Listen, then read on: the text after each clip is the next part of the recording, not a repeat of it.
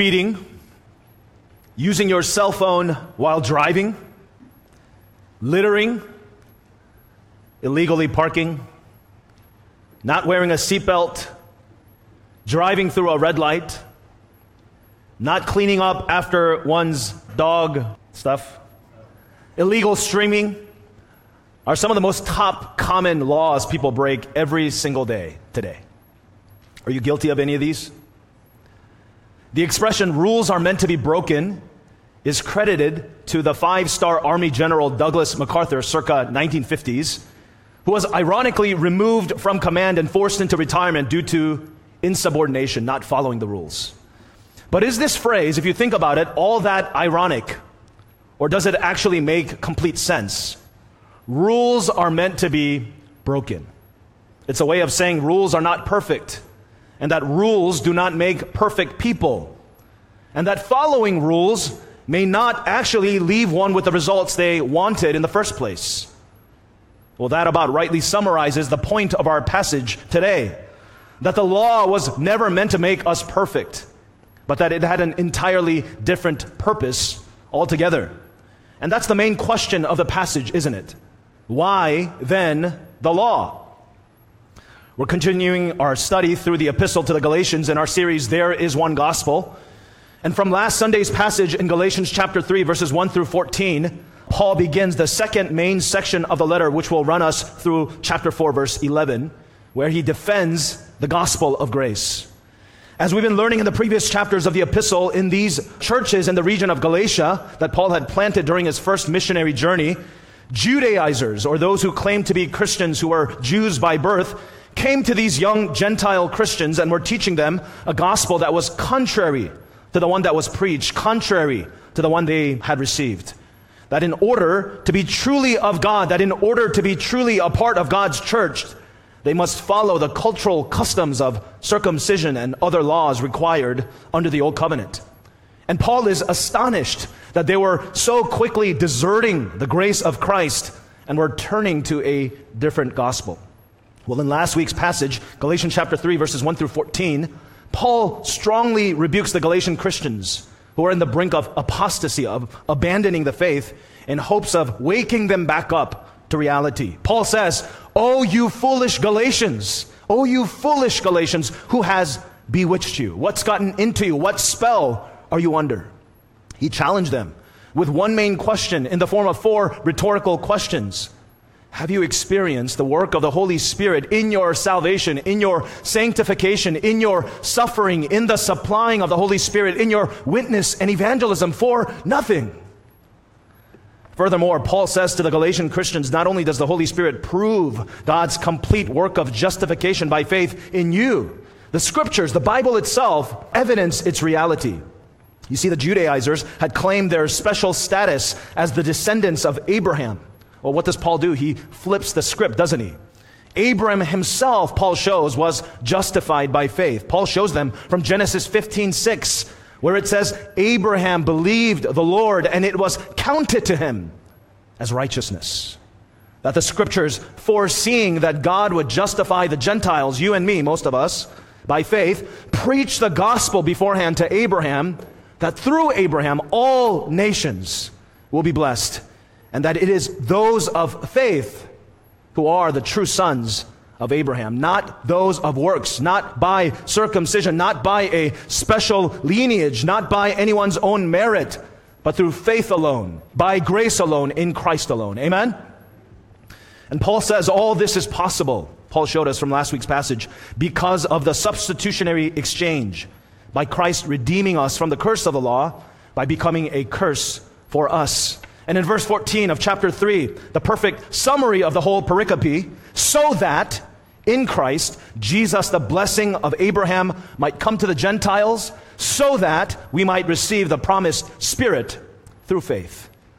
Brothers and sisters, what great news to know that our salvation, from start to finish, from beginning to end, it all starts and ends with God. Amen? May we, like the Galatians, not be bewitched by false gospels that are contrary to the gospel. May we not be led astray by false gospels that add even an ounce to God's glorious gospel. In our passage this afternoon from Galatians chapter 3, verses 15 through 25, Paul further clarifies to the Galatians and to us believers today how justification by faith has been God's plan all along to save and redeem sinners, even the worst of sinners, set apart for Him. Paul answers for us two main questions in verse 19 Why then the law? Or, in other words, what is the purpose of the law then if we are justified by faith? And in verse 21, is the law then contrary to the promises of God? How do they work together? What is the relationship?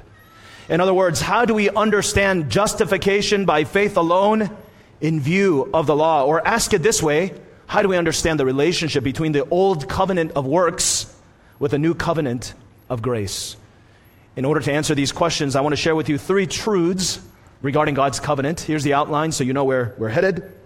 Point number one God's covenant is promised from verses 15 through 18. Point number two God's covenant is progressive from verses 19 through 22. And point number three God's covenant is fulfilled, verses 23 through 25. God's covenant is promised, progressive, and is fulfilled. Brothers and sisters, I pray this word will remind you afresh that our God is a promise keeping God, that His word is true and trustworthy, that we as His children find strength and joy and hope in His word. If you are here and you are not a Christian, welcome. We're so glad that you have joined us for service today. We've been praying for you. We pray that the words that you hear this afternoon will cause you to look to Christ who justifies sinners by his life, death, and resurrection. And he invites you today to turn from trusting in yourself and to the things of this world to trusting Him. God is entirely good, and He's gracious, and He's faithful to forgive you of your sins, past, present, and future.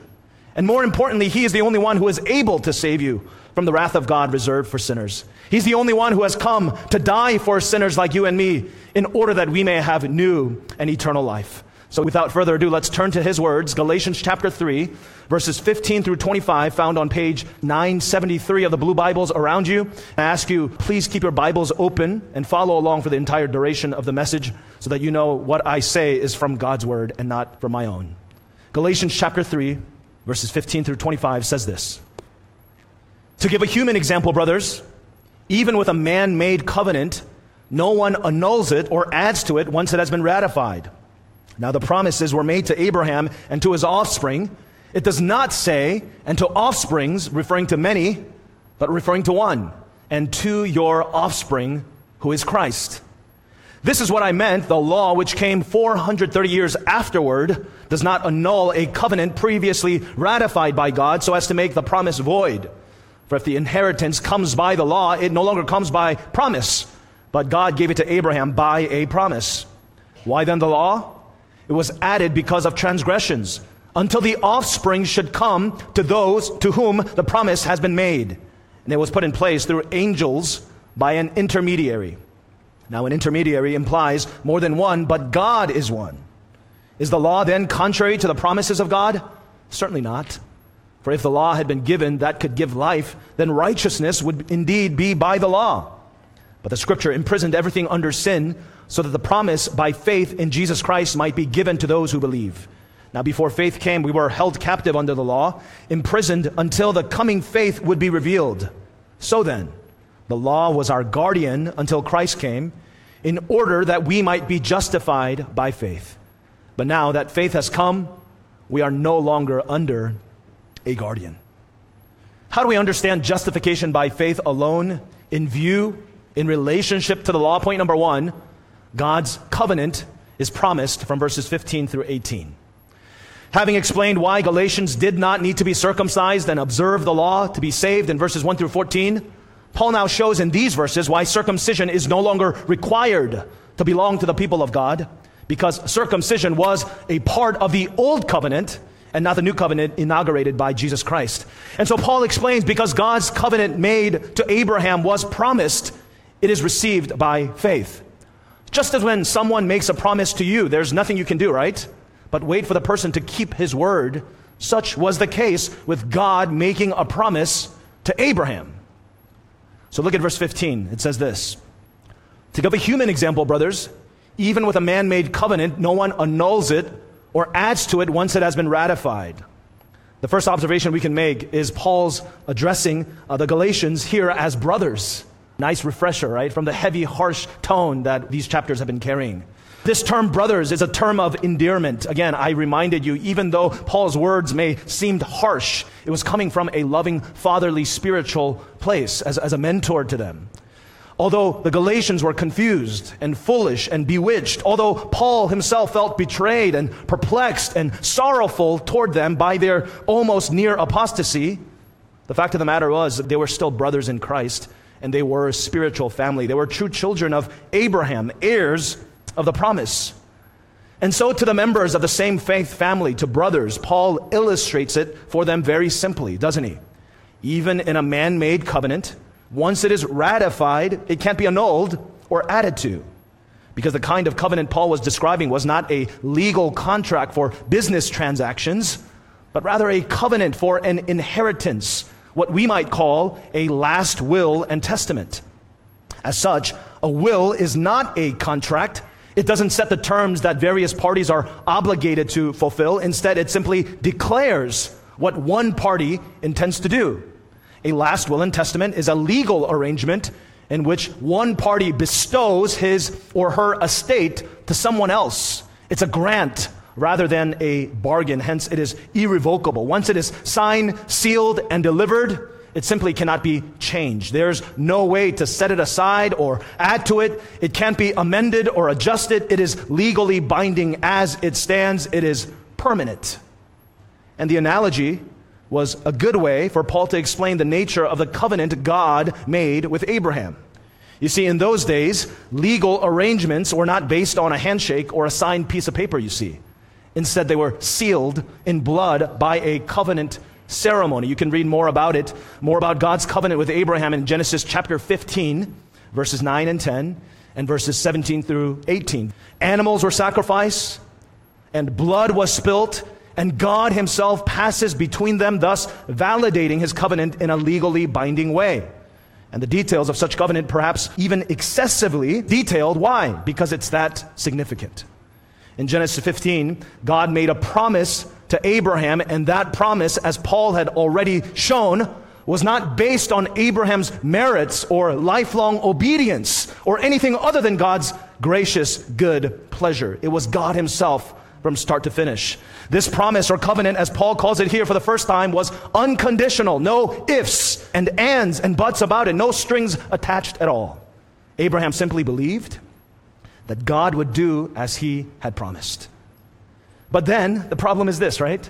Exodus came, Mount Sinai came, and Moses delivered a different covenant, the Mosaic covenant or the Sinai covenant.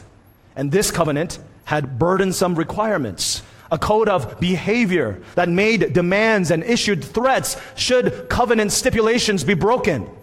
Well, what did this mean for the covenant God made with Abraham before the covenant of Moses?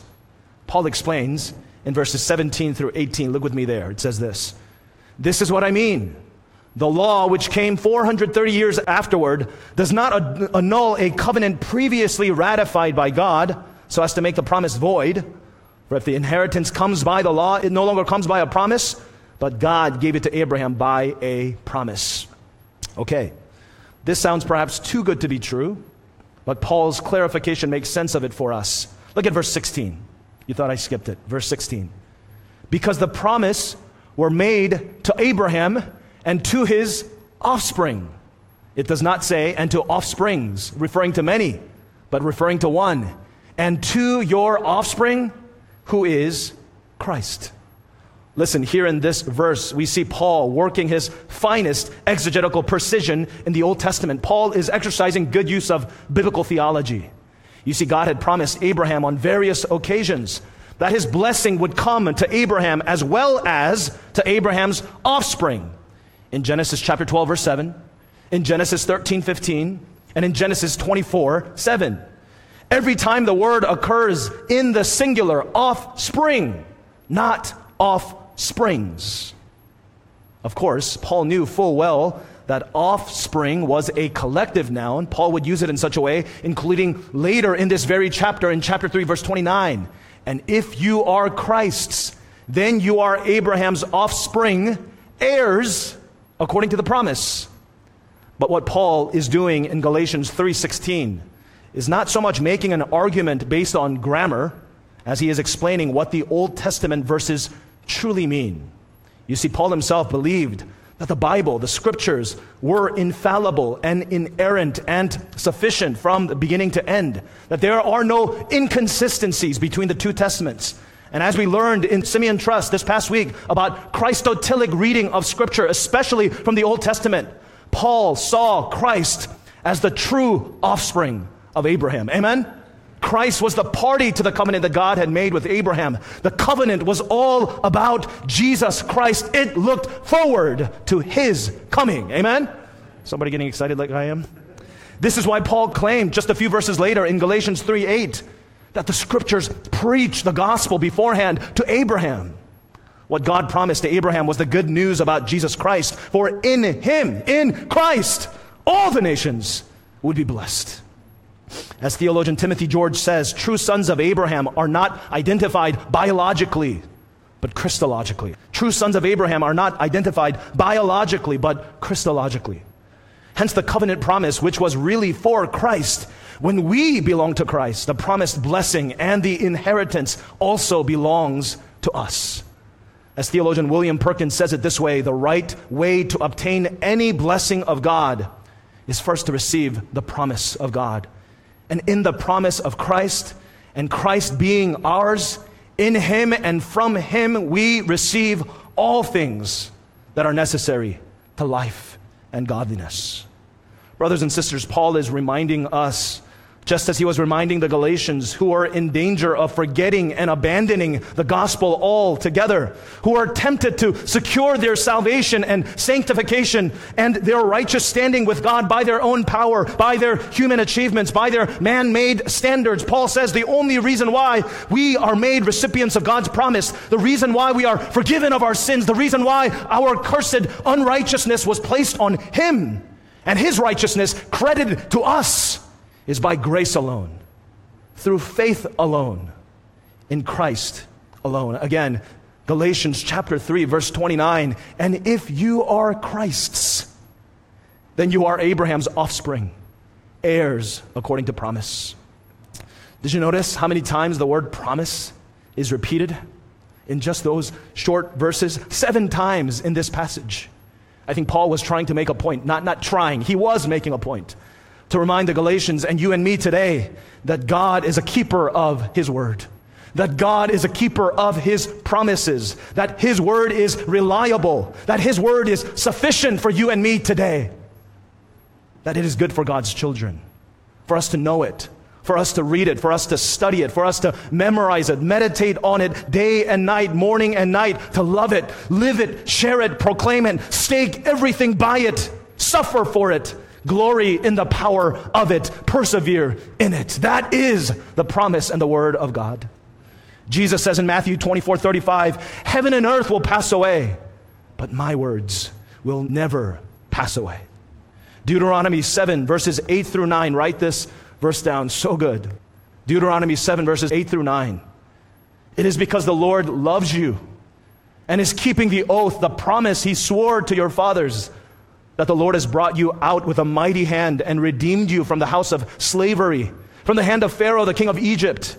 Know, therefore, that the Lord your God is God, the faithful God who keeps covenant and steadfast love with those who love him and keeps his commandments to a thousand generations. Is there anyone here today doubting God's promises and the difficult circumstances of your life that you are facing today? Is there anyone here today rejecting God's word as good and trustworthy because you find it too hard, too high, too lofty, too unrealistic, too impractical for you? Ask yourself the first question Are you in Christ? Are you of Christ? Because only in Christ, God will keep his promise. Because in Christ, it's not you who has to accomplish your soul's salvation and sanctification and secure it for yourself. All you do, all you can do is to look to Him in faith. All you do, all you can do is to obey Him in faith. Whatever you say, Lord, I will do. Whatever I can't, you have already done. You are my beginning and you are my end. You are my life. You are my death. You are my all in all. Hallelujah. Psalm 34:10 says, "Those who seek the Lord lack no good thing." Somebody say amen. Come on, I'm saying amen to myself right there. Amen. Those who seek the Lord lack no good thing. So whatever trial you are facing, job transitions, a difficult season of parenting or marriage, loneliness and singleness, anxiety, depression, self doubt, sinful or harmful addictions, seek Christ in His Word. Rest in Christ's promises today. God deals with us according to His promise and not according to our performance. God deals with us according to His promise and not according to our performance. Trials and tribulations will come and go, brothers and sisters. Joys and sorrows will ebb and flow, friends. But know that God's promise is forever. As Isaiah 48 says, the grass withers and the flower fades, but the word of our God will stand forever. Point number one. Point number two, how do we understand justification by faith alone in relationship to the law? Point number two, God's covenant is progressive. Now, that word can be misunderstood these days, so follow along carefully. Uh, verses 19 through 25 are what the commentators calls the crux interpretum for Paul's response to the problems in Galatia. It means the significant exegetical challenge of the passage regarding the Galatian dilemma. Even in my study, as I'm listening to different pastors preach this text, pastors John MacArthur and Tim Keller both comment how difficult this section is. But just as difficult as this passage may seem initially, the right understanding of it makes all the difference in the way how we see God thoroughly provides for his people from start to finish. How justification through faith is such an unspeakably profound doctrine and a precious gift to you and me. And that means even despite, listen up carefully, even despite our sin and our rebellion against him. Look at the first part of verse 19. Why then the law? It was added because of transgressions. If God had promised Abraham a covenant of promise, a covenant of permanence, why then the law? What then of the Mosaic covenant? Why did God give the Israelites the law? How did the law bring about the promise of God made to Abraham? Paul tells us, doesn't he? It was added because of transgressions. Think about that for a second. God gave the law because of sin. As societies write laws because of sin, as cities issues ordinances because of sin, as parents make rules because of sins, as teachers post classroom guidelines because of sin, employers have company policies because of sin. Think about that, right? If children were always obedient to rules, rules would not be necessary. No need for timeouts and no need for spankings. If students were always honest, there'd be no rules about cheating, no need for detentions and suspensions. If citizens were always upstanding and law abiding, no need for laws, no need for policemen, no need for prisons. Jeff would be out of a job.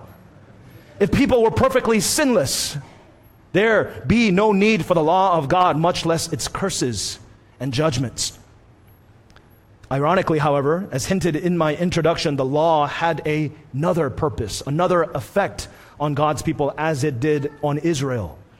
The Israelites realized that in their attempt to curb sin, the law actually exposed the depth of their sin. One theologian says it pointedly one purpose of the law then is not preventative, but provocative. The law was supposed to be for our protection but it revealed the greatest threat was actually within. The law showed ever more so clearly and ever so necessarily the gap between the holiest of God's and the depraved nature of our sin in us and its power to control, its power to confuse and dominate and deceive. As Martin Luther says, the true function and the chief use of the law is to reveal to man his sin his blindness, his misery, his wickedness, his ignorance, his hate and contempt of God, death, hell, judgment, and the well deserved wrath of God. John Calvin says it another way the law was given in order to make transgressions obvious and clear, and in this way to compel men to acknowledge their guilt to God. Its intention was that the more we know the law, the more we see our sins, the more we see our sins, the more we would confess that we desperately need a Savior. This is why we really need to be clear on the purpose of the law, brothers and sisters. It's the reason why Paul is emphasizing this section for us to understand it correctly.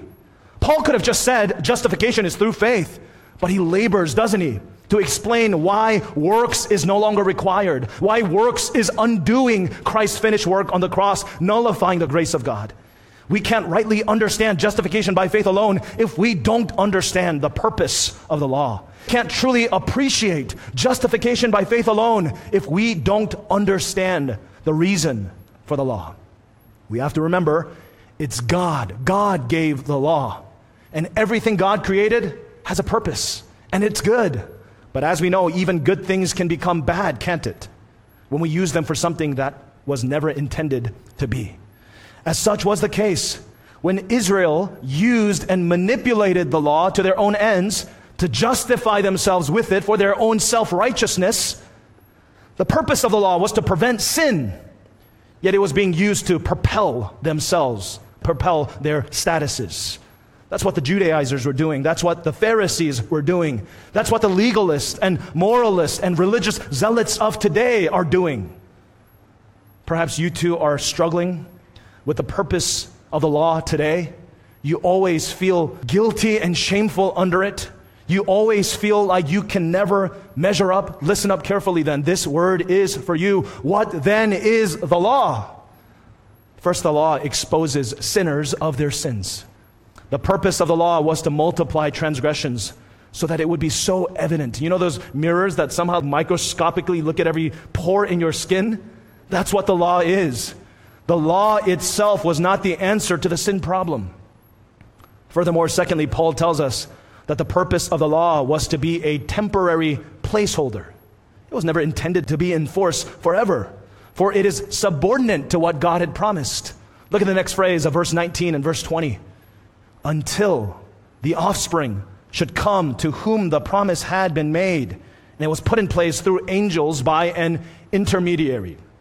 Now, an intermediary implies more than one, but God is one.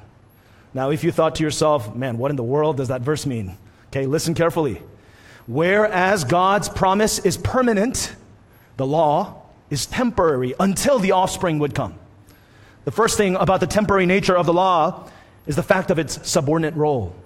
That's what Paul means. Whereas the promise was made by God Himself, Whereas God himself cut the covenant literally and kept the covenant in his promise to Abraham, the Mosaic covenant was made through intermediaries or through mediators from God to angels to Moses and then finally to the people. Just reference Acts 7:53 and Hebrews 2 verse 2 where angels come in. You could reference those verses about what? Angels what?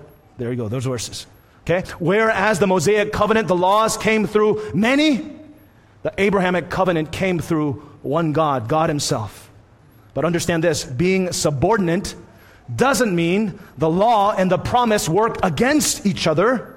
No, the law, as Paul is showing us, had its purpose. I love how one scholar explains the law feeds into the promise. It is the on ramp to the gospel highway. I love that. The law feeds into the promise. It's the on ramp to the gospel highway. This is what I mean when I say God's covenant is progressive. God unfolds and develops his redemption plan through the plurality of covenants. Each covenant contributes to God's unified grand plan of redemption, and each covenant reaches its fulfillment in Christ, in the coming of Christ. We'll talk more about that in point three. This is the idea of progressive covenantalism we Reformed Baptists adhere to. Unlike some of our Presbyterian brothers and sisters who hold to covenant theologies bicovenantal structure, covenant of works and covenant of grace, which tends to flatten the Old Testament covenants, or in the words of our own Pastor Jeremy, smash the progressive nature of the covenants under one covenant of grace. All to say, all to say, listen, God had a clear, specific purpose for each of the covenants Noahic, Abrahamic, Mosaic, Davidic, all culminating to fulfillment in the new covenant inaugurated by Jesus by his life, death, and resurrection. That's about all the time I'll spend talking about covenantalism, covenants. If you want to learn more about it, talk to any of the elders. But the point is this that's why Paul says in the first part of verse 21 Is the law then contrary to the promises of God? Certainly not. You guys with me so far? I'm almost done. Why not? Why doesn't it contradict? Second part of verse 21 answers that question. For if the law had been given that could give life, then righteousness would indeed be by the law. The law can prove that we are sinners, but it can't make us right with God, right? The law is not life giving, it's transgression increasing and therefore death producing. One commentator illustrates the law as something like chemotherapy, if you will. When chemotherapy is used to treat cancer, it doesn't give life. Actually, it is an instrument of death. The chemicals that are poured into someone's body destroys the healthy tissues as well as the cancer tissues. And during the course of the treatment, chemotherapy actually makes a patient feel even worse than before. But it is necessary for the patient's long term health, isn't it? In much the same way, the law makes us worse exposes us of all the dirty stuff inside so that Christ, so that Christ can make us better. Makes sense, right? Rules don't make perfect citizens. Rules don't raise godly children. Morality and virtue can't be legislated. Why did we ever think that keeping the laws can produce in us righteousness? It's craziness. It is foolishness. But again, point of the matter is the law then contrary to the promises of God? When the law is used properly as God intended, it's not opposed to the promise at all. Rather than contradicting the promise, it's actually complementary. The law points to the promise by showing that only faith can justify. The law points to the promise by showing us that only faith can justify, therefore, leading us to Christ, the offspring. And when we believe in Christ, we receive all the blessing and all the benefits God promised to Abraham. That's verse 22. But the scripture imprisoned everything under sin so that the promise of faith in Jesus Christ might be given to those who believe. Now, just a little bit more. What does that mean? The scripture imprisoned everything under sin. When you are confused about what the Bible means, what do you do? You let the Bible interpret itself. And you may have found in the margins a cross reference to Romans chapter 11, verse 32, which says in the CSB translation this For God has imprisoned all in disobedience so that he may have mercy on all. I wonder if you're offended that when Paul says the scriptures imprisoned sinners, that it's actually God, God Himself, who has imprisoned those who are in disobedience. Which is funny, right? That we would take offense to that, isn't it? that God would throw us in prison because of sin? Because we are lawless? Because we are in rebellion? Because human beings outright rejected God's rule every single day? Because we broke every single one of God's law? Because He is the only righteous judge? Is it or is it not fair? Why should criminals roam free? Why should murderers and adulterers and idolaters not be judged and punished severely? Scripture says all have fallen short of the glory of God. No one is righteous, not even one. But here's the thing that's super interesting. Here's where I said the law is temporary, the law is subordinate. But again, the law is not the end.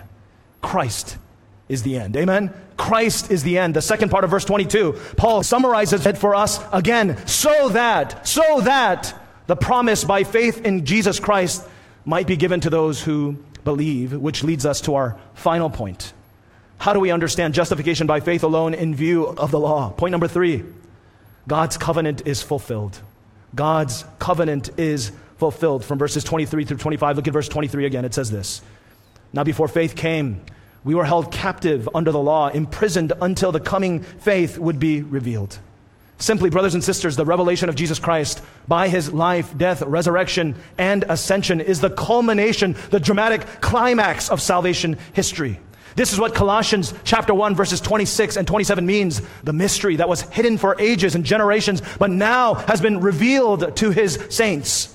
God wanted to make known among the Gentiles the glorious wealth of this mystery, which is Christ in you, the hope of glory.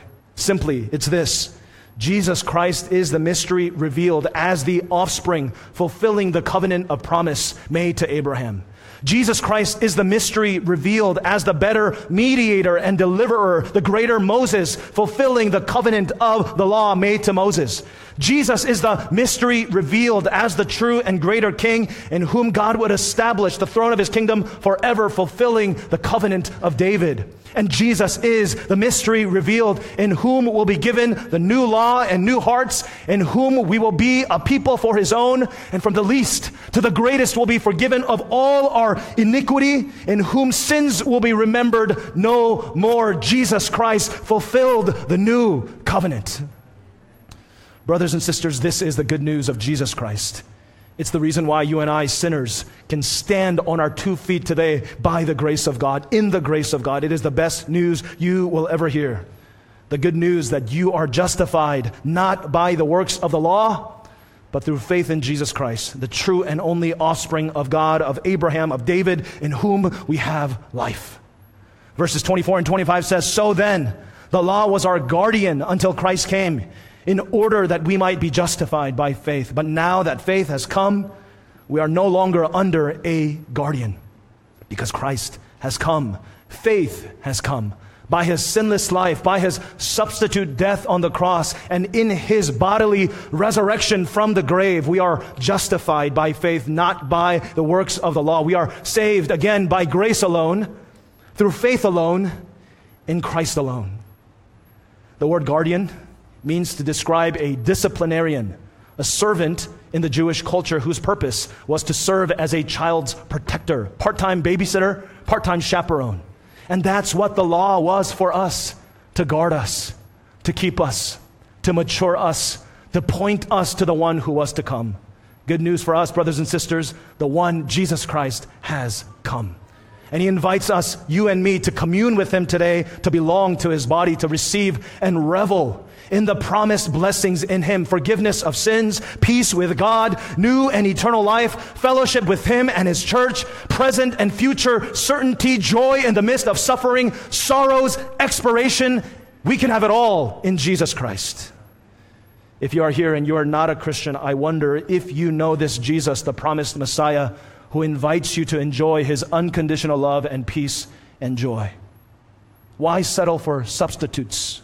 Why settle for substitute gods, which are not true gods at all? Why settle for false gospels, which guarantees nothing at all?